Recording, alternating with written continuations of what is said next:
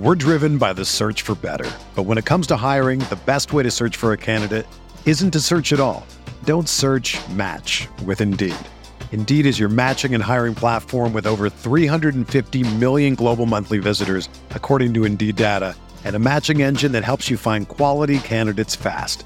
Ditch the busy work. Use Indeed for scheduling, screening, and messaging so you can connect with candidates faster. Leveraging over 140 million qualifications and preferences every day, Indeed's matching engine is constantly learning from your preferences, so the more you use Indeed, the better it gets. Join more than 3.5 million businesses worldwide that use Indeed to hire great talent fast. And listeners of this show will get a $75 sponsored job credit to get your jobs more visibility at Indeed.com slash BlueWire. Just go to Indeed.com slash BlueWire right now and support our show by saying that you heard about Indeed on this podcast. That's Indeed.com slash BlueWire. Terms and conditions apply. Need to hire? You need Indeed.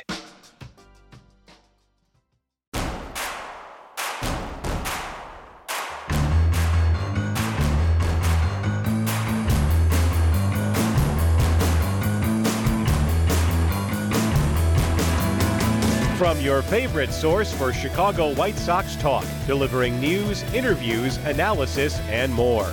This is the Sox Machine Podcast with your hosts, Jim Margalus, James Fegan, and Josh Nelson.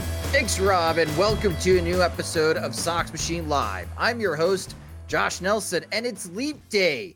It's February 29th, 2024. This doesn't happen often for us in the Sox Machine podcast. I don't remember, I don't think we've ever done a Leap Day podcast ever before, Jim. I think this might be our first Leap Day show in 11 seasons podcasting together. And it feels so different. sure does. Uh, and of course, we're joined by James Fegan as well. And in this episode, um, we're going to be taking a look at uh, the early spring training stats because why not? Why not freak out a little bit on who's doing well? Like Eloy, Eloy's raking right now. Some guys uh not exactly hitting so well and uh, raises some questions that if they don't hit better, are they going to make the opening day roster? And Garrett Crochet makes his first start of spring training and impresses, uh, especially striking out Shohei Ohtani looking uh, in that start. We'll talk about those items in a moment, but first we're going to be talking about the MLB.com, a fascinating story was released looking at projected defense for this upcoming season. And the reason why it's so fascinating is where the White Sox rank. So, as a reminder of just how bad things were last year, the Chicago White Sox, according to Fangraphs, were dead last in defense in Major League Baseball 2023. Their defensive rating was minus 38 and a half.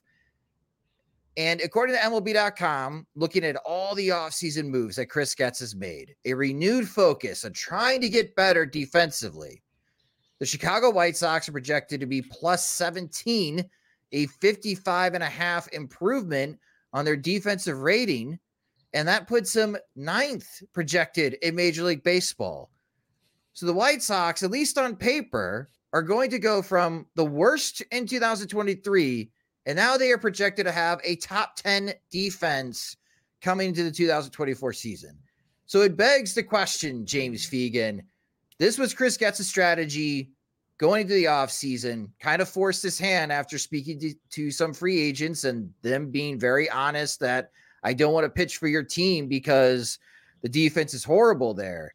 And he focused on trying to get guys in the offseason to help with that defense. So, at least on paper, it seems that his strategy for this offseason has more merit than expected. Would, would you say the same? Uh, let me immediately come with two devil's advocate arguments, or perhaps just regular um, commentary arguments. Um, one is that White Sox front office also made it very clear that the defensive uh, first strategy was a lot cheaper, and that's why something they're able to execute with their slash payroll. And so that was kind of like, and it, you know, it's cheap and it might work good too, as, as might have been the order of the reasoning. And, and another way to look at it was um, I believe both the uh, a former podcast co-host of mine, uh, back from some era where before civilization, uh, pointed out the the Guardians and Twins are both rated above the White Sox in the same projection. That has everyone excited, so that the advantage that they might wreak out of it would be more or less being pursued uh, more effectively by the main uh, Guardians that they're literal Guardians, but people guarding them from actually competing in the top of the division. Uh, so yes, it seems like their defense is better. That's nice.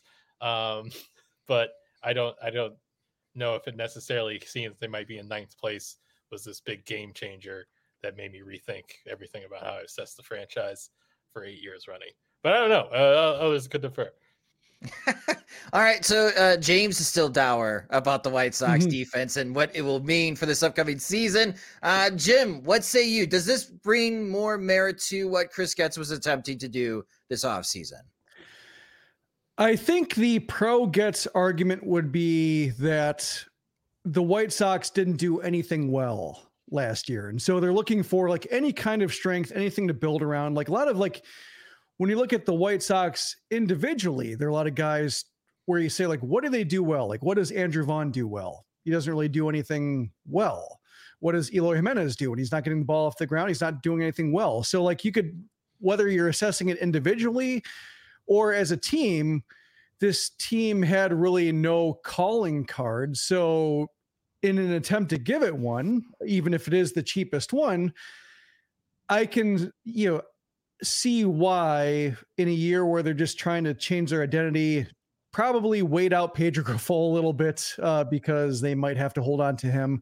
And there's no use burning a new manager and a team that's going to be overhauled anyway. You have a Dylan Cease maybe to trade.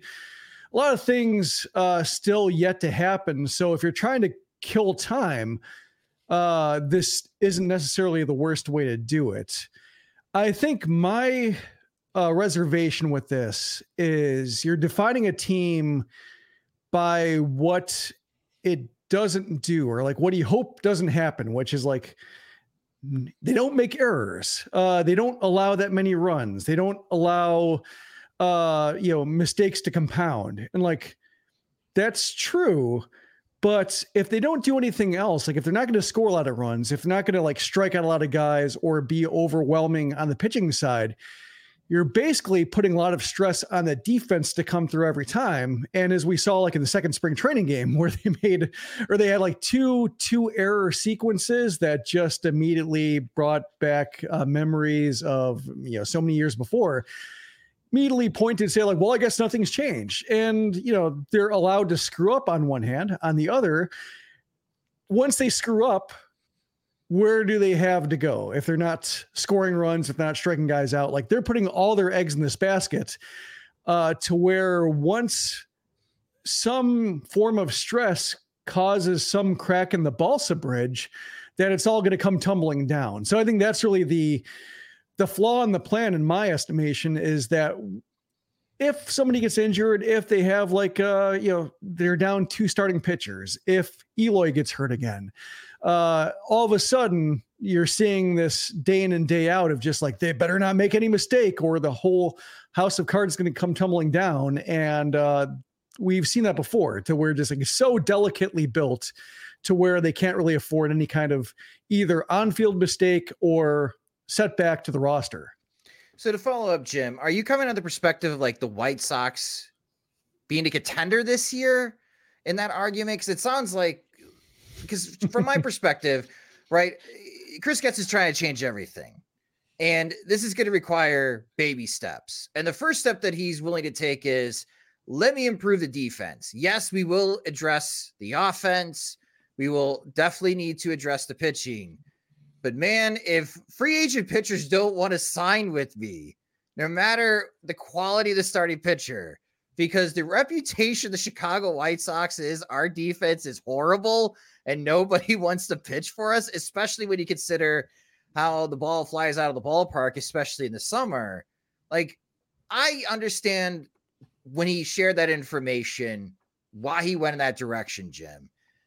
And he doesn't like this team. And I'm not even totally sold now that he believes that this team is much of a chance contending. So for me, in the mindset of, yeah, this team's not winning the American League Central, shows some improvement. And if you could show that you're better defensively, I can live with that. But it sounds like from your perspective, it's maybe a little bit more than that. Like oh, fingers crossed, hopeful that they could surprise in the AL Central. No, I, I, think it's just more along lines of like, you know, they're trying to show competence, which is what they did not okay. show last year. And, you know, if you're not scoring runs and if you're not like acquiring name brand starting pitchers or pitchers who are going to project fantastically, and then they trade Dylan Cease, they're just putting so many eggs in the like uh that basket of just we don't make mistakes. Well what if you do? What if like you're not you're held to two runs for eight games in a row and every game is like you know if if you have the infield drawn in, in the third inning because you don't think you're going to score. Uh, that those sort of pressures you put on the defense to be not just good and sound, but maybe spectacular to make up for an offense that's not scoring runs, making up for starting pitching that's only going four innings. Uh, that's what I think is the problem with building the team defense first. It's a lot like building the team bullpen first, which is what we just saw, which is just a very conservative approach of just like, well, if everything goes right, uh, if, you know, as long as we have Kendall Graveman, Joe Kelly, and Liam Hendriks, we're not going to blow any lead we have. It's like, well, right. what if you don't get that many leads? Yeah. Uh, and, and so it's just basically you're applying that kind of methodology to the defense, which you know, to Getz's credit, is at least on the field the whole time. Whereas, like with Kelly and Grabe and such, they're only in the field from the seventh inning on if there's a lead or if the leverage is appropriate. So, like, there is more merit to this, but I still think the pressures are the same to where, like, if you never have the lead, if you're always playing from behind, there's only so much that defense is actually going to do to improve the product. Okay, those are good points, Jim. And James, Matt poses this question, and this has been something swirling in my head as well. Matt wrote in the comments section, I get wanting to improve the defense, but how does it doing through signing old guys who won't be around long improve the long-term outlook of the team? And, and I guess that is an excellent question, James, because the article in MLB.com cites Max Stassi. Is Max Stassi here for long? Paul DeJong is he here for long? Nicky Lopez is he here for long? Uh, Yoan Moncada is a good third baseman, or he can be. Is he here for long? Uh, the the answers are maybe or probably not. So, how much of what Getz is trying to do and what you heard down in Arizona is part of this new culture change that they're trying to implement? That the young guys could take away from the veterans playing really good defense to hopefully that they work on their craft when they're in the minor leagues. So when they get in the major leagues, they can continue this momentum of being a good defensive ball club. Yeah, I mean, part of it is definitely culture wise, or saying like, let's just show that we're going to emphasize this, um, and hoping it both rubs off, but also becomes part of their reputation long term you know, part of it is just trying to produce pitcher success stories. So you can say like, hey, Chris Flexen came here and didn't miss a bat, bunch of bats and still did all right. You can too, you know, and show like we we we've and we've we've shown our how much we care about defense here in some degree, and you're just trying to produce some reputation. Uh, I would definitely specify like the whole signing pitchers thing. Like there's a certain type of pitcher for which the defense is a concern.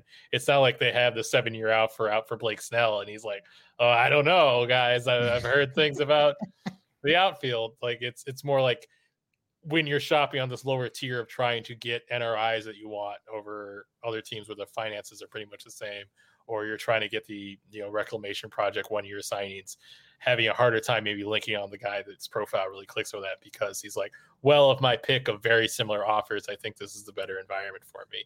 Uh, I think that's more the shopping where they get affected and annoyed, and certainly like where the bulk of their shopping was this off season, why it's a specific nuisance at this time. But it's not like this. I I don't know if it'd be the reason they didn't get Zack Wheeler necessarily. So, um, okay, who knows? uh, but uh, what was the original question? Long term. So one of the question reasons I agree with the premise long term is that you're still facing kind of a near future where probably your the most exciting hitting prospects in the the organization that you're viewing to be your next core are fairly bat first. Like Colson Montgomery, like even if it all works out, like he's a six foot five shortstop. He's not like this is not like your typical Prowl that you scouted him for defense and hey, it so it turns out that he, you know, takes pitches. It, like this is the sticking to that project is specifically like trying to jam this bat into where it'll produce the most value. Like Bryan Ramos has done a lot of work to be a solid third baseman, but like definitely what we're excited as a plus part of his profile is the offense carrying the defense. I think Edgar Quero, you know, I think he could definitely become an average defensive catcher, but like he's not like this super athletic, like quick mover behind the plate where he's going to like be a gold glover. I don't think it's an offense for his profile. You kind of have that a lot um, in what seems like your impact talent that's near Major League Ready that's supposed to be turning this around sooner than later. So how the standards that they're applying this year are going to like extend to that, I'm really curious because theoretically it should be like a far stricter grading curve for Montgomery being major league ready defensively than probably would have been under the last administration. And I uh, let's see if they actually stick to that because I think Colson Montgomery might force them away from this, uh, you know, at least expose some of the limitations of their commitment to this this mindset.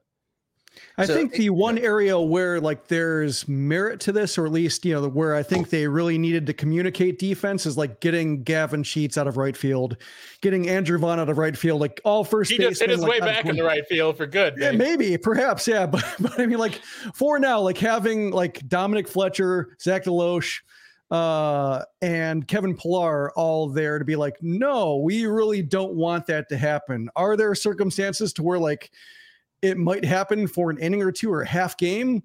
Sure, can't rule it out, but just like at least they've communicated that like the Rick Hahn, Kenny Williams mode of just like, eh, when it comes to like any kind of defense on uh like outside of like up the middle is like, eh, we'll figure it out. And just going nowhere with it, I think is really uh something worth communicating. And then we'll see like, you know, should uh, plan A, B, and C not work for right field, then I guess we could be back at square one. But I, I do appreciate that. Uh, um, yeah, I think more so than any other position on the diamond. Running down the top 10 for MLB.com, number one are the Cleveland Guardians plus 47. So a pretty big difference between the White Sox and the Guardians. The Chicago Cubs, we know that they're very strong, especially up the middle in the infield. And of course, having P. Crow Armstrong being the projected starting center fielder. And if he's not, bringing back Cody Bellinger, still strong up the middle. The Cubs at plus 35. And then you've got the teams that made it to the World Series last year, third and fourth. The Diamondbacks and the Rangers, the Rockies are tied with the Rangers, the Yankees, Blue Jays. The Twins are ahead of the White Sox. But there was this note for MLB.com that there's a wide error bar when it comes to the Minnesota Twins because there's so many ifs coming into this season, health wise, for the Minnesota Twins. And there are some serious questions about depth again.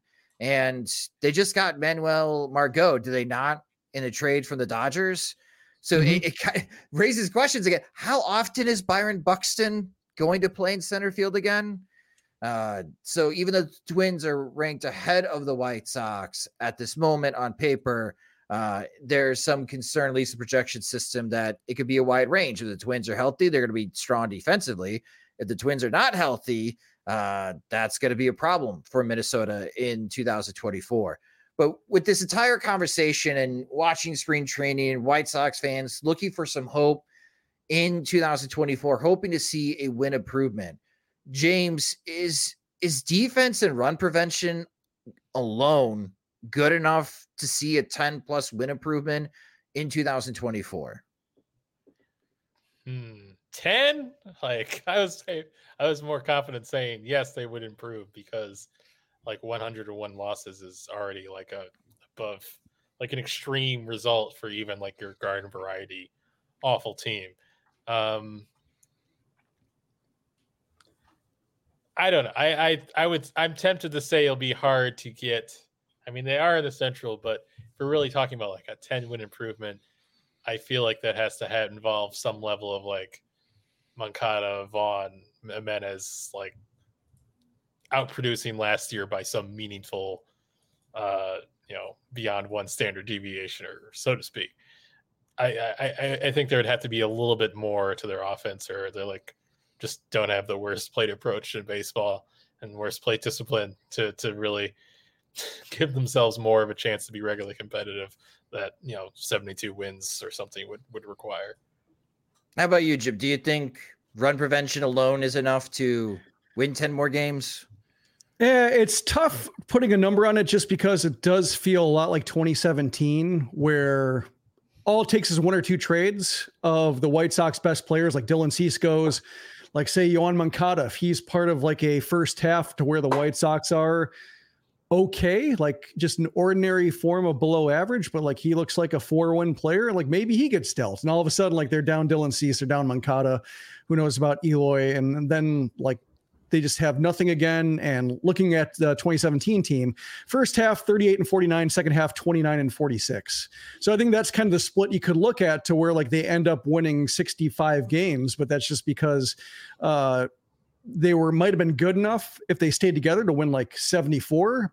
But because things were clicking so well among players they didn't want to keep or saw more value in trading away, uh, they kicked themselves down. So I can see um, you know, maybe a 10 win improvement, but I don't see much more than that just because I think at that point things have to go very, very right to not inspire Chris Getz to trade guys who are responsible for mm. that big improvement. So that's why I can see them just kind of being self limiting or self governing for just how good they can be.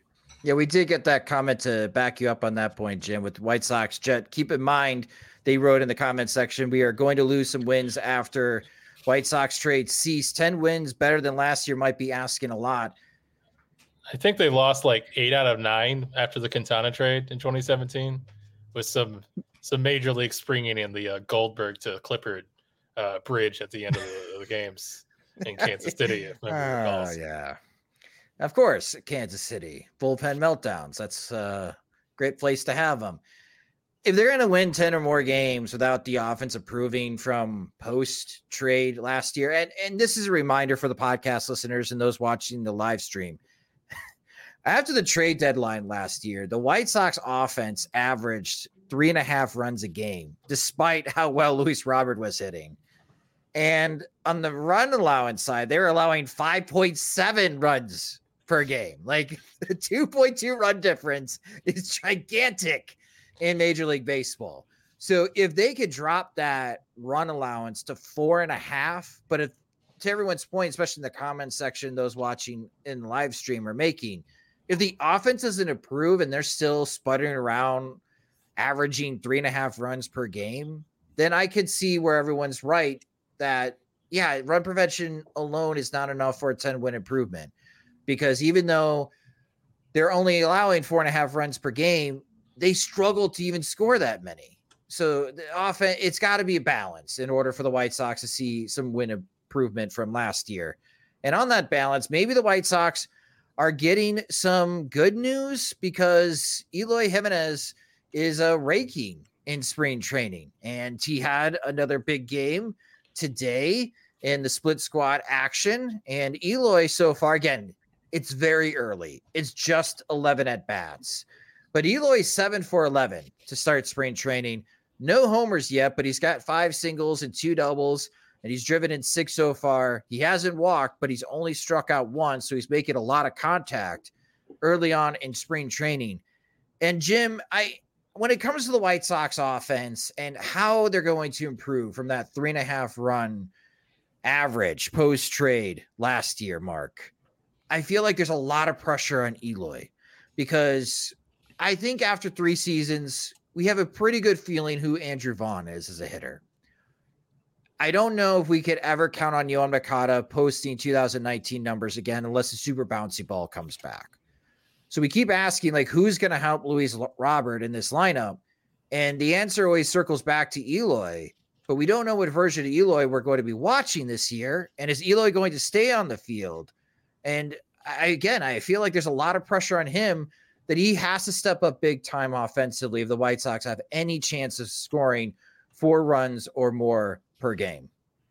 Yeah, he really is their best chance for instant offense because, like, even you know, factoring in Luis Roberts Jr. with how well he hit last year, he's still a little bit of a work in progress in terms of like figuring out like how much power can he naturally access versus selling out more? Can he like restore some of the average uh, hitting that he did, like hitting for average, I should say, uh, and you know just his knowledge of the strike zone, tempering those like uh, uh, bursts of aggression that get him into like you know a series wide slump.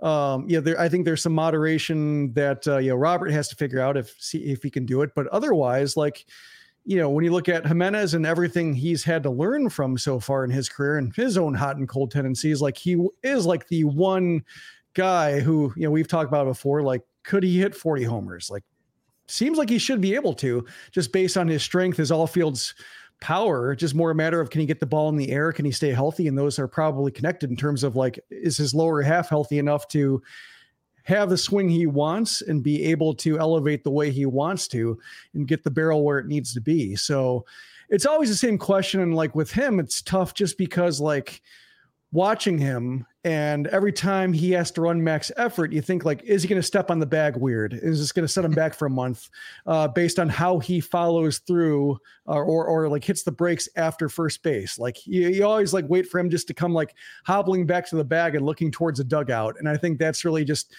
the unpleasantries of watching him is just waiting for that bad step to uh just undo all the progress he's made. So that's why I want to temper my enthusiasm, but it seems like, you know, based on natural abilities, based on the, you know, staffers the White Sox have that might be able to have some new ideas for him based on maybe some motivations to change based on the way like Chris Getz was shopping them around to see like if there are any interesting offers. Like his spot on the roster and in this franchise is not as secure and safe as it used to be. So like he's got some motivation too to maybe make some changes that maybe he wasn't open to making, figuring like, well, as soon as I'm healthy, uh, everything's going to click.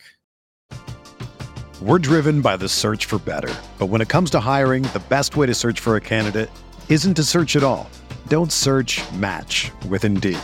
Indeed is your matching and hiring platform with over 350 million global monthly visitors, according to Indeed data, and a matching engine that helps you find quality candidates fast.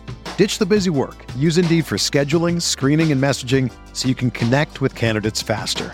Leveraging over 140 million qualifications and preferences every day, Indeed's matching engine is constantly learning from your preferences, so the more you use Indeed, the better it gets. Join more than 3.5 million businesses worldwide that use Indeed to hire great talent fast. And listeners of this show will get a $75 sponsored job credit to get your jobs more visibility at Indeed.com slash BlueWire. Just go to Indeed.com slash BlueWire right now and support our show by saying that you heard about Indeed on this podcast. That's Indeed.com slash BlueWire. Terms and conditions apply. Need to hire? You need Indeed. The best way to learn a language? Immersion. Living where the language is spoken and using it every day.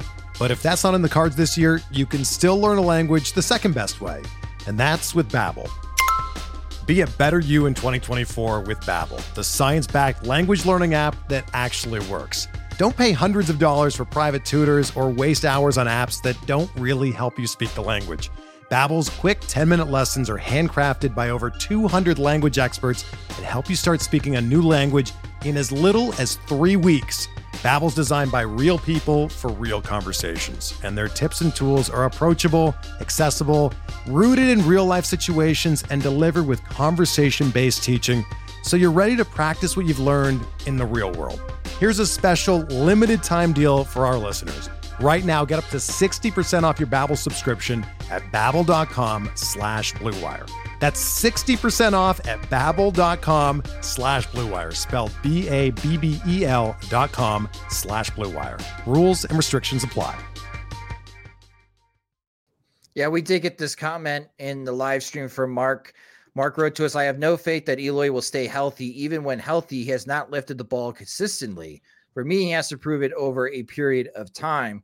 And Mark makes some good points, James. And when you are at camp and the position players were showing up, I mean, that's two big questions with Eloy. One, what is he going to do differently to try to stay on the field? And two, what is he going to do to try to generate more lift in his swing? Did you hear anything when you were at camp on some of the adjustments that he or the White Sox coaching staff were planning for him to make for this upcoming season? Uh, I mean, the primarily thing that they talked about was hand placement and setup and emphasizing contact point, which um, it's hard to kind of pin down how you emphasize contact point so much. Like it just could be him an approach or a mindset and a swing that he's trying to catch things out in front and trying to think about pull side a bit more than he ever has. He's never been somebody who uh, he was very rigorous uh, in the minors about being up the middle because he was someone who thought, you know, the the thinking was that he hit for average so naturally and he had so much raw strength that he could produce power even with kind of this all fields hitting for average approach that emphasizing him to turn on things or look for balls to pull wasn't really the thing because they didn't they didn't feel like he needed to be subject to the slumps that come with being pull happy if his skill set is so vast that he doesn't need to think that way. But maybe gearing him more to think about and have his approach more as just like a, a typical power hitter who's trying to maximize their power production. Maybe it's more realistic utilization of what he has at this point when obviously his leg health has not been something that maybe seems conducive to being a for average hitter, or maybe it's just kind of facing the reality of you know what he was last year and what how his effectiveness to really produce power against this level of pitching has been capped by by not having a, a fly ball oriented approach. So right now it seems like they're maybe under promising a little bit. They're they're emphasizing kind of simple fixes, but I, I, think it'd be kind of a bit of a mindset change if he's really kind of leaning into well the implications of you know trying to get the ball in front would would lead for him. So to follow up, James, do you have faith or confidence that we could see a bounce back season from Eloy? Um, faith from like an offensive standpoint, just like this is one of the most like talented and intuitive hitters I've ever seen, even though his production has been nowhere near what I would have said watching him in the minors back in 2018. I don't think it's really diminished the idea that he's like very talented and has this potential for a superlative offensive season if all the things line up. Now, the thing that mainly lines up is health and kind of continuity and his leg base that allows him to drive the ball seemingly as much as he should. There's not like some new level of like uh, optimism here, like not to dismiss the work of any of the training staff or any all the work that's going into keeping him healthy, but like there's not some big concrete reason they've cited for why this is a better opportunity to keep him healthy, other than they won't play the outfield seemingly based on the roster. But it's it's really seems more like another spin at the wheel of hopefully this can be the healthy season where nothing crops up the boat in the base pass because it seems like it hasn't just required him to play that much outfield for that stuff to crop up on him uh, still at this point in his career. And know he really didn't play much outfield second half of last year, so. I don't, I don't know if there's a big physical reason to to leap onto 150 games this year, but it's nice to hear him say it, be dedicated toward it. Yeah, I mean, Jim, Eloy not playing defense, obviously is going to hurt his war unless he really rakes. So I think the number for me looking forward to 2024 is that weighted runs created plus, or for those that like baseball reference more OPS plus. Like, how is Eloy performing against league average? And if he's in like the 120s or higher, well, that's great for the White Sox because he is producing at a high level for them. Just depends on how many guys are on base ahead of him um, when he is batting. But if he's still like between like 95 and 105, yeah, that that's not going to cut it. Like if if the White Sox are going to score more runs this year, I hate to put all this pressure on Eloy. Like it's Eloy or bust. But that's what it kind of feels like because I just don't have I don't have a lot of confidence that we're going to see the Andrews make a big step forward offensively, and the Andrews, of course, being Benintendi and Vaughn. So I guess from my perspective, it really does feel like it's on Eloy to help out Luis Robert. I was looking up uh, Nelson Cruz just as like the first DH only like guy who's just there to hit, never expected to wear a glove, and he was consistently above 140. So I think that's kind of okay. you know, in terms of like at least OPS plus, I looked at that, you know, which kind of, Yeah. you know, I think, you know, matches for power hitter uh, well enough when it comes like, you know, whether it's WRC, you know, WOBA, et cetera. But like along those lines, that's kind of what I'm thinking like he eventually has to get to to be like somebody who's a fixture, like maybe not year in and year out the way Cruz was, because Cruz is like borderline Hall of Fame talent. I don't think he has like a Hall of Fame career, got started too late, but like the consistency he showed between like you know ages 30 and 40 are hall of fame caliber like you oftentimes that like 10 year section can be found in so many uh, hall of fame profiles so i think that's kind of what you have to find like even like a travis hafner or something like that short lived like they were you know 140 150 like Okay. even if they their bodies couldn't quite hold up. So I think like one of those two cases, if he's never going to be playing outfield in a meaningful way, like he has to start hitting like one of those guys, I think, to be, you know, somebody who you build a lineup around versus like somebody who after this contract is up is more or less like a one or two year guy kind of floating around like you know JD Martinez I guess would be another one along the same lines but like Yeah. Martinez accessed that 140 150 OPS plus 40 homer type power so I think these standards as like defense becomes uh a non-existent part of his profile like sure like 120 130 450 games would be a good start but i think like eventually in order to meet what he was expected to do like he has to like set some kind of like yeah i guess plant sort of some sort of flag when it comes to either his durability or his athleticism or just like well-roundedness to be able to offer something besides like power because I think you know maybe that profile is not going to be one that teams are going to clamor for unless like they just treat him as an upside play for one year at a time. Uh, this comment made me laugh from Michael. Eloy, Robert, and Moncada each have the goal of playing 150 games in 2024. The probability of me hitting big on the lottery is far greater. uh, yes. It's a Uh, parlay, right? have you parlayed them together? Uh, yeah. Uh, big odds, big odds in your favor if they could all three do that. And uh, I mean, if they perform well, maybe a couple of them will play 150 games, but maybe not all with the White Sox. Uh, let's talk about who is cold. And James, I don't know if Kevin Pillar, if his status in the 26 man roster is in jeopardy, uh, because the White Sox could use a dependable fourth outfielder, especially Luis Robert were to get hurt mid game, uh, to have somebody that could quickly come off the bench and play competent defense. But Pillar's one for 11 with seven strikeouts, and his bat looks slow in spring training games. If he doesn't hit this spring training, is he in danger of not making the opening day roster? I mean, sure. Like if it's just the whole spring training of whiffing at a a 60 70% clip, then yeah, I think that would that would factor in at some point. I, I would have to think. If you get up to like 30 40 play appearances of looking like the equipment manager slipped on the field, then yes, I, I think it would be a concern.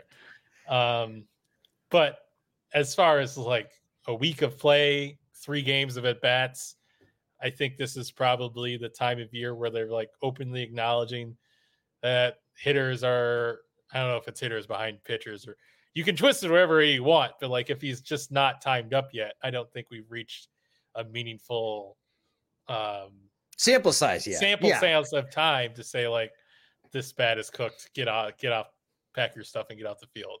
But yes, surely it's possible that you know projected out over five weeks. That's a level of tanking Cactus League that would be problematic. I, I assume it's possible. I, I I don't think I'm on the watch list yet, and I don't think there's. It's really just how you have to look at a certain stretch near the end to say like, I found my timing, especially, you know, 12, 13 years into his career. I, uh, Yeah. with the with the already the understanding of what he's here to do. I mean, if Eloy was like over over 11 with seven strikeouts, I imagine we'd be descending to a new level of spring training panic. But the level of identity, the, the identities of each players probably give them a certain different kind of grace. Well, that that's why I preface because like Pillar's here to help with this whole defensive mindset for the White Sox. He, he's not here to be a big producer with the bat. Mike Moustakas is a different point, Jim. And Moustakas is starting slow as well. He's one for 11. So, like to James's point, we'll check back in a couple of weeks. But in my mind, when they signed Mike Moustakas to that minor league contract, I'm thinking, yeah, he's going to make the 26 man roster. Taijuan Grifol needs allies, J- James. What, what, what, are you, you going to add? Well, just like Moustakas is a funny person to transition to because when they added him, where Daryl was asking Getz like, you know, first base, or you think he'll mix in some third? And like Getz literally said, like, let's just see where his bat is, and then we'll go okay. from there. so right. it's like the, the, polar opposite example of the player. Okay, so Kevin Pillar, not so much. You're saying Mike is very much. Uh, like this, this is a concern if he doesn't start hitting. He sounds like someone that you know may, maybe needs to show a little little juice uh, offensively to to really stake a claim. I, I, think if he goes like five for sixty for spring with like thirty strikeouts, and they're saying like, oh, we think he can give him some thunder off the bench, that would be a little bit more typical optic wise, but we'll see. Okay, okay, got it. Uh, so that I I'll skip my uh Mike Moustakas question to you, Jim, unless you want to chime in on Moustakas and Pillar. Well, like Moustakas, like if it just served the purpose of like letting Gavin Sheets know that like his spot isn't assured and he's stealing bases and hitting homers, like he's like challenging Luis Robert for a 40 40 run here, uh, then I think, you know, mission accomplished in terms of like, yeah, just not only are you blocked from right field, but you didn't hit well enough to carry a left handed power bench bat profile backup first baseman either. So, you know, if it served notice and Sheets is, you know, and I imagine Sheets is self motivated already, realizing like his, you know, OPS was, you know, awful last year for somebody as large as he is, like that he needed to make improvements. But still, like, you know, just competition for these fringe spots where, uh, to go back to the top of just like finding guys to try to do one thing well. And Sheets is one guy who did not do anything well. Uh, any competition helps in that regard. If I get managers of your vote again, I'll have to consider the way Grifol has lit a fire under Gavin Sheets in late February here in a way that's immediately turned up results. Uh, Michael in the comment section posted this question to us. Realize it's early, but do you guys have a dark horse to make the opening roster? I mean, on the pitching front, that should be pretty easy because uh, as James is going to get into here in a moment. Uh, it might be who is alive uh, at the end of spring training for the White Sox on who makes the opening day roster. But on the position player front, Jim, do you have a dark horse? Do you have someone that we haven't talked about yet that you think could make the opening day roster? Um, not. I don't think. Or I think the competition is so wide open that it's like it's hard to feel like there's any real dark horse. You know, it's more about like guys versus the field if you're betting on them. Like I, I don't know if I would want to say like uh, Danny Mendick is a great opportunity to make this roster. Like I can see somebody besides Danny Mendick making the roster, but like would I bet on any individual person besides Danny Mendick making the roster as like utility infielder? I don't think so. I don't feel that you know moved about like Lenyn Sosa or Braden Shewmake or anything like that to where uh, I think you know that they're better. So to me on the position player side, like, yeah, just right now, pretty open. Um, yeah, none of the right fielders are really lighting up to where, like, you know, there's somebody who's making that claim. Like, I don't see Zach DeLoach like leapfrogging Dominic Fletcher, or anybody else to really make that move yet. So I think the order is the order right now. And as we established with just the likelihood of the front line of talent and then like trying to build a bench around it like i think the odds have remained largely the same and that it's all kind of uninspiring. James do you have a dark horse for the position player side? Position player side? Darn it. I was like yeah, I know you were focused. ready for the pitcher. I was entirely focused on the most ridiculous pitcher answer I could conjure. uh, I, I literally was writing up a piece about Mendick uh, for tomorrow that was like kind of just looking at the roster, like he's got to feel like this job is his a little bit. Um, Fish is like it's it's very, it could easily be very cut and dry in the sense that you know it's a little bit dependent on their willingness to maybe open up 40 man spots because maybe there's a vertical limit to that at some point. Mm-hmm. Uh, I feel like if you're adding both Mendick and Pillar, and then God knows how many relievers.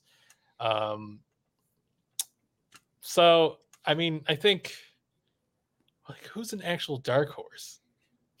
like at this point, is Gavin Sheets a dark horse? Um,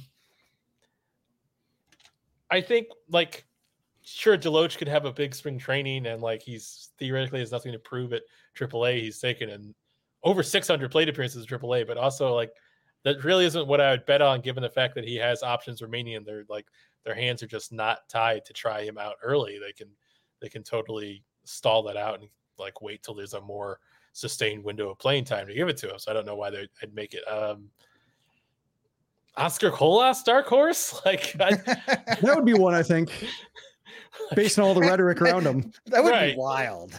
In the sense that like they want him to operate under the idea, like if if anybody on the team is gonna like embrace the whole like we're all competing for spots methodology, it's just the guy who literally wants spring to matter more than they have really said it matters for him, and he's just going to like, you know, the one thing Oscar Colas can definitely do is try too hard, which at spring, and you know probably clean up as a result of that. So I, I could see him having a max effort, very productive spring training, and some level of like, hey, we wanted people to earn their spots, and he did it. So that that's that's the logic, the pretzel I've twisted myself in uh, for for Dark Horse, where the most major league ready prospect they had last year would now be a dark horse to make the roster this year. Um, in a way, I can see happening, I guess. All right, so let's transition over to uh, James Fegan's dead. I'm, I'm, not kidding. Dead report. No uh, update here on the pitching front for the White Sox. I, I know I joke. It's it's going to be whoever survives spring training. Uh, but it sounds like we're getting some more news. I mean, Jesse Scholtens is undergoing Tommy John surgery. That's the second White Sox pitcher already in spring training that needs Tommy John. What else are you hearing on the injury front on who might not be ready by opening day, James? Uh, I mean, like the two people they've lost, like obviously Tommy John is a huge blow to their depth. Uh, like not having Matt Foster being a realistic consideration for the bullpen is a blow to their depth that we probably don't think about because he's been out so long. But they hasn't necessarily lost anybody who was real competition to break camp from Tommy John. But Knebel was probably the most exciting, like you know ceiling pick in the sense that he's been an all star closer before. But you know, even before I came back last weekend, it was clear that he was going to be behind. And thus, if he's behind, it probably makes opening day less realistic. And not having an NRI that you have to put on your opening day roster is probably easier to deal with from a logistical standpoint. So coming off the shoulder mm. surgery that they have, there's there's no realism roster based on what Scott Merkin uh, reported today. It doesn't seem like that timetable is moving up anytime soon or, or looking geared towards uh, being open day ready. Uh, but Daryl Van Schouwen, the Sun Times, reported that uh, both Lambert shut down for two weeks with shoulder stuff, and Barlow was shut down indefinitely uh, for shoulder stuff. Barlow being former closer for the Rangers, somebody who thought they could tick their velocity back up with some mechanical tweaks, and you know just has some major league experience more than most most of the candidates in there. Really seemed like somebody that maybe you, you could see providing a solid average or above average major league relief season and thus being a trade asset the deadline for some sort of small flip if things click right with him. Now it sounds like let's see if he pitches this year kind of situation. Oh, great. It's like well, like if he if he's being shut down indefinitely in spring, then you're one, you're in a battle to actually figure out what the timeline is, and then what does it look like if it's shoulder stuff after that? Like it, the the the it quickly accelerates to how how much that he can really be a factor uh, if if shoulder stuff is cropping up the spring. Not that I've heard that he's out for the year or anything like that. I'm just Got logically it. mapping it out of like yeah. it's hard to necessarily pin him down as like counting him for innings at this point. Uh, you have to see how things shake out. All right. So promising. Uh you know, everyone's it's a great question like who's a dark horse who's going to be making the roster the position player side. Uh Let me rephrase this. Barlow was ineffective last year to the point where of getting like DFA to being in AAA. So you're looking for him sure. to be sharp coming to the camp. For him to be shut down and definitely with shoulder issues makes it seem like it's going to be this very long bridge so you're actually seeing like how effective they can get him up to be to where you know how how long into the season is that and how does he crack into the mix becomes very hard to project Yeah, uh, no, absolutely. I'm just I'm making a joke, Jake. It's like every week now. It's like, hey, all these NRI, all these veteran guys that they signed, maybe they can help bolster the bullpen. It's like, who's going to survive? I, I, was, I was looking forward to like a July confrontation with Barlow in my mind, where it's like it's become like I heard you said on a podcast I was dead, like sort of. it's like no, I was just talking about indefinite process. Yeah. Uh, no, I was gonna bring it up. It's like uh, the better question is who's closing games for this team, Jim, uh, going into the season because uh, people are gonna be drafting fantasy baseball teams pretty soon. I don't know if you would want the White Sox closer, anyways. Uh, well, yeah, I mean, like, uh, what was the team leading total? Eight last year. Did someone get to ten? Did we? I thought we had that conversation. Nobody got no, to ten. Ken, Kendall Graveman got eight.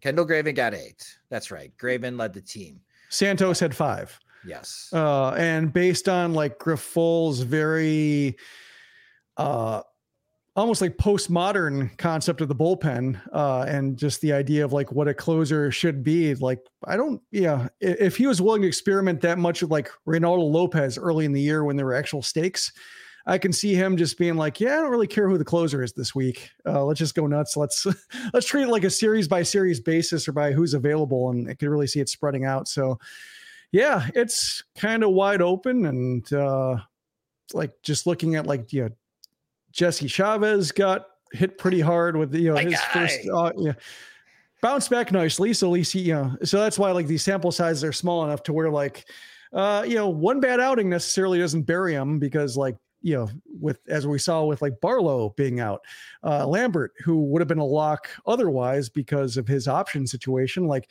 if he's out, then all of a sudden, like you know, more spots are open, or if like there's a reason to slow play him to maybe hold on to a non-roster guy they like and not have to make a decision on Lambert, like that kind of incentivizes them to be like, oh, let's take it a bit slower. It's a long season. No need to rush Jimmy back into this. Uh, that uh, they can maybe get uh, a few weeks of a guy who might not have had a spot otherwise.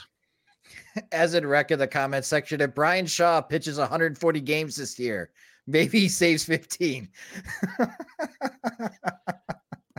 I also forgot the detail of Brebbia being in the whole walking boot thing. So that yeah, that's adds a my, little of uncertainty to the thing. Yep. Yeah. How's my uh how's my guy doing? I need him to get one save opportunity so I could hear wham.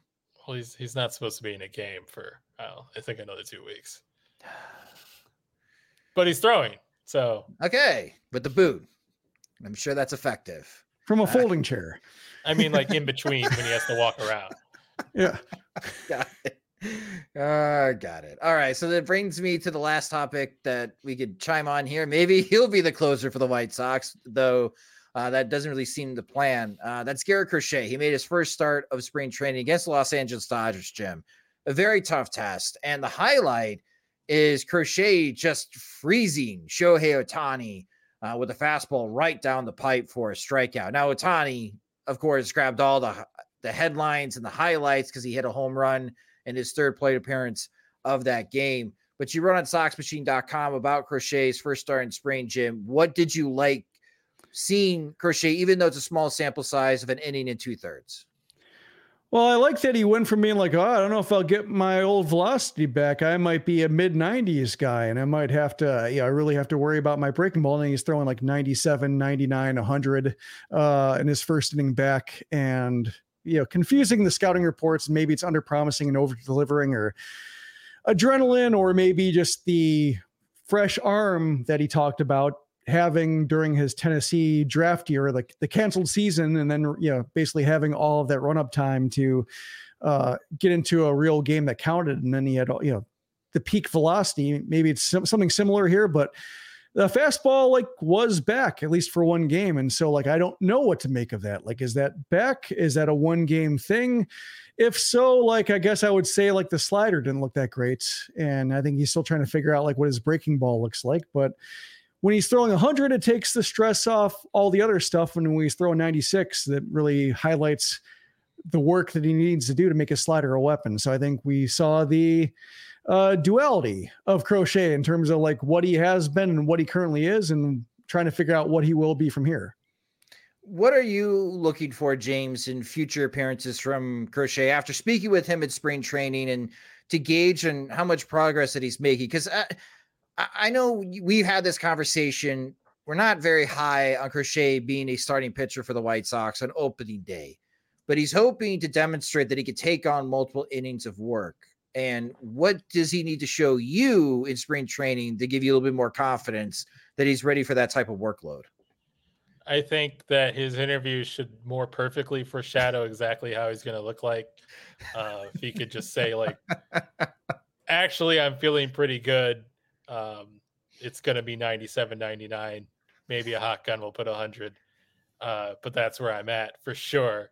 I would appreciate that rather than like, well, you know, there's, you know, the future is unknowable and like projecting specific statistics on how I physically feel is like folly. And how could I possibly say it? All, all, all those excuses that athletes always use. I'm done with them. Um, but I think the thing that he would say is that he needs to land secondaries more consistently because I think even just kind of a one turn through the order, we saw him having to really power up to get through some of those situations and maybe not um, you know, getting through things as efficiently as he would need to be a five to six inning option. Uh, I, I, think he even said that he only really got to throw one changeup, and that's something he probably, you know, even a, in a removed world, will have to throw ten times a game and get use out of it a decent amount. So, um, and beyond just you know maybe seeing if the cutter is actually something that he faced a lot of left-handers in that order, so he's able to kind of attack them the way he did his reliever very often and was overpowering doing it. But um, I guess I'd want to see him face more right-handers and be able to show that he can land that slider on the inner half of the plate and uh, do things to get inside on right-handers that make take the weight a little bit off the velocity, even if velocity is there. All right, so you were doing some quick research when we were asking a dark horse to make it the team.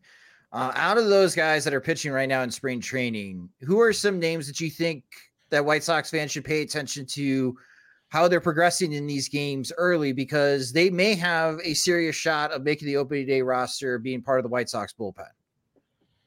I mean, if Speas is like overpowering, uh, and well, Speas is overpowering. If Speas is in the zone, uh, that would be that gives you a guy who has kind of this high level stuff that maybe offers more ceiling than some of their other options. So he, would be something where if I think like man, he's really throwing a lot of strikes, like not necessarily just getting out of innings, but like is locating or, or seems mechanically synced up. That that that probably he's a, he's kind of a you know high risk guy in terms of like what he's going to look like in a given day. But if if things if he's in the zone, I think he has like a chance to be kind of like a fun reliever in a way that allows him to make the team out of camp. Um, the I was the maximum obscurity and like the weird backstory I was going to go with was um, Jake Cousins, and I had to look that up again because I'm always tempted to call him Scott Cousins, but really that's just the person who took away plate blocking from us. Uh, so future generations won't uh, be able to appreciate human car crashes and the way that we did growing up. Um, but just because he was someone that, uh, like the, the baseball reason is that he's been someone who talked about that the White Sox recommended like seam shifted wake uh, as something he could utilize, which is like one the first time I've ever heard like seam shift wake said in a White Sox clubhouse before, and it would just be intriguing what that looks like since he's been kind of this big stuff guy that like it was really something that they thought might help him command the ball and be in the zone. Uh, mm-hmm. Since he's someone who's struggled with walks and control like his entire career, it'd be fun to feel like it magically unlocks something in this way we haven't seen guys unlock stuff in the town. But really, my real theory was it's a difficult time for the White Sox. You know, they're trying to convince the fans to have a connection with them to commit tax revenue or hotel taxes to them indefinitely. They're trying to get people back out to the ballpark. What more would re-inspire the entire city than having one of Park Ridge own Jake Cousins on the on the White Sox? Yeah. Surely the entire suburban population would mob to the stadium to see their prodigal son return. So that that'd be my reason why he, he would be an ex- someone to someone to watch. So Jake Cousins would be Park Ridge. Nicky Lopez is Naperville. Paul DeJong's from the area too, isn't Antioch. he? Antioch. Uh, and all, all those Illinois State alums. Yeah, make your way down. Support your guys. Uh, seam shift wake. Uh, you want to quickly chime uh, describe what that is, James? Because this is a pretty popular term pitching terminology right now when it comes to development, not just to the majors, but like all the way through even to prep pitchers as well. This is something that they're starting to focus on uh, with their coaching. I'm probably not very good at defining it, other than like it's affecting the seams and the way to change the movement path from what your eyes would perceive as like the natural way. So it's it's it's I've it's I'm gonna have to watch that freaking video again about explaining it, but it, it's a way to like add a, a, different level of like unexpected run and uh moving on pitches and that's you know atypical from just like seeing the spin or the spin direction and, and guessing where it's going to be. Um, so it, it's not something I've had to talk to players a lot about around these parts. Uh, so I, I, didn't learn it as well as probably Sahadev Sharma did. Um, but it'd be cool if it, it became a factor in uh, getting guys in zone and embracing kind of the run on their pitches. I know I, with Brian Bannister into the fold, we're now going to have to like catch up to all these fancy terms and the forefront of what teams are doing uh, on the pitching front. Because uh, the White Sox have always been like trying to play catch up because they've been more old school. But I, I it warms my heart to hear that because I I'm not very familiar with the gym, but I this is something I keep hearing, like especially when watching college baseball games. Arkansas's pitching coach has been focusing on it. Wake Forest has been focusing on it as well. And reading prep reports, there are some scouts and the prep sites that are mentioning this phrase, uh, even for like 15 and 16 year olds now looking ahead to the MLB draft. So it'd be kind of fun to do some research and provide that knowledge to White Sox fans that may not be very familiar in this term that's being more popular. It kind of reminds me of um, when Theo Epstein took over the Cubs, and that was around the time where like there were some I guess the wall between bloggers and the media was starting to fall, but you still had like some old media types who were like, you know, wins above replacement. What's that? War, what is it good for? Ha ha ha ha ha. And then Epstein takes over, and then you have like, you know, Bruce Levine and Dave Van Dyke and such asking him, like, so wins above replacement. That's pretty important, huh? And like, and I'm just thinking, like, he's probably, you know, has five billion other metrics that they use internally that uh, nobody knows about yet, and is just starting to get out. yeah. But it's like, yeah, yeah, kind of had to indulge those questions. So I imagine, like, yeah, when it's when it comes to seam shifted wake, it'll be kind of a similar divide between like you know you know, people translating on the outside versus what they're actually doing with the information on the inside. I just want to see like if we get a Jake Cousins bullpen, will uh, Josimar Cousin join him? Because then you could have uh, you know cousin cousins kind of like remind me of uh, when the White Sox back in the aughts had Jose Valentin and Joe Valentine in the system at the same time and thinking like, oh, just, you know, it's just an, a nice little uh, English to Spanish translation, or like you know the uh, the Simpsons reference, uh, non-union Mexican equivalent, which is what uh, jumped out to me. But yeah, it's kind of uh, along the same lines, except it would be Cuban in this case. They they've both had them like both listed on the same day to throw aside, and so their name is right together. But Chuck Garfien had like some. He got crossed up and saw that Josimar Cousin was on like the list to pitch in the spring opener, and definitely went up to Jake Cousins and said like, "So you're pitching in the opener," and confused Jake Cousins for like three minutes. so, what you're anticipating, it, it occurred as, as you do think. Awesome. well, that will do it for this episode of Sox Machine Live. For those that watched the live stream on youtube.com slash Sox Machine, thank you guys so much for watching the live stream. For those that are listening to the podcast feed, we appreciate you guys as well. If you want to get a chance, you could watch this live on youtube.com slash Sox Machine or at soxmachine.com, but we always upload the audio recording into our podcast feed in case that you missed it. A couple of announcements. One, we still have our live podcast that we're going to be doing at the Remova Theater on March 27th. It's opening day eve, along with our friends from the 108. We're going to have some special guests. We're going to be making that announcement soon of who will be joining us to get ready to go for 2024 regular season. Tickets are just $22. You can buy them at removachicago.com. They'll be $25 the day of. Again, that is Wednesday, March 27th. Doors open at 7 o'clock, and the show will start at 8 o'clock at night. And of course, a huge thank you, a huge thank you to our Patreon supporters.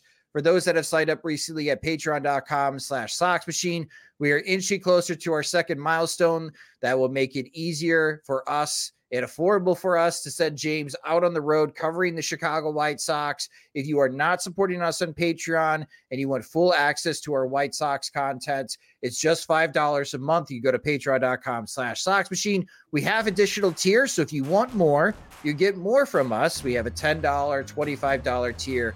We also have our Veterans Committee, which they serve as our board of directors for Sox Machine and they're part of our group chat and they have direct access to James Fegan's hooligans and shenanigans and all the fun stuff that he loves to not put on the record uh, that he texts to the group chat. So if you're interested in that, you can reach out to us again at patreon.com slash Sox Machine. And again, you can subscribe to the Sox Machine podcast wherever you listen to podcasts, such as Spotify and Apple Music. And for those that do watch our videos, such as like our 2024 MLB draft coverage, subscribe to our YouTube channel at youtube.com slash Sox Machine. Sox Machine Live is a production of SoxMachine.com, your home for all things Chicago White Sox baseball and part of the Blue Wire Podcast Network. Alongside Jim Margalus and James Fegan, I'm Josh Nelson. Thanks for watching and listening.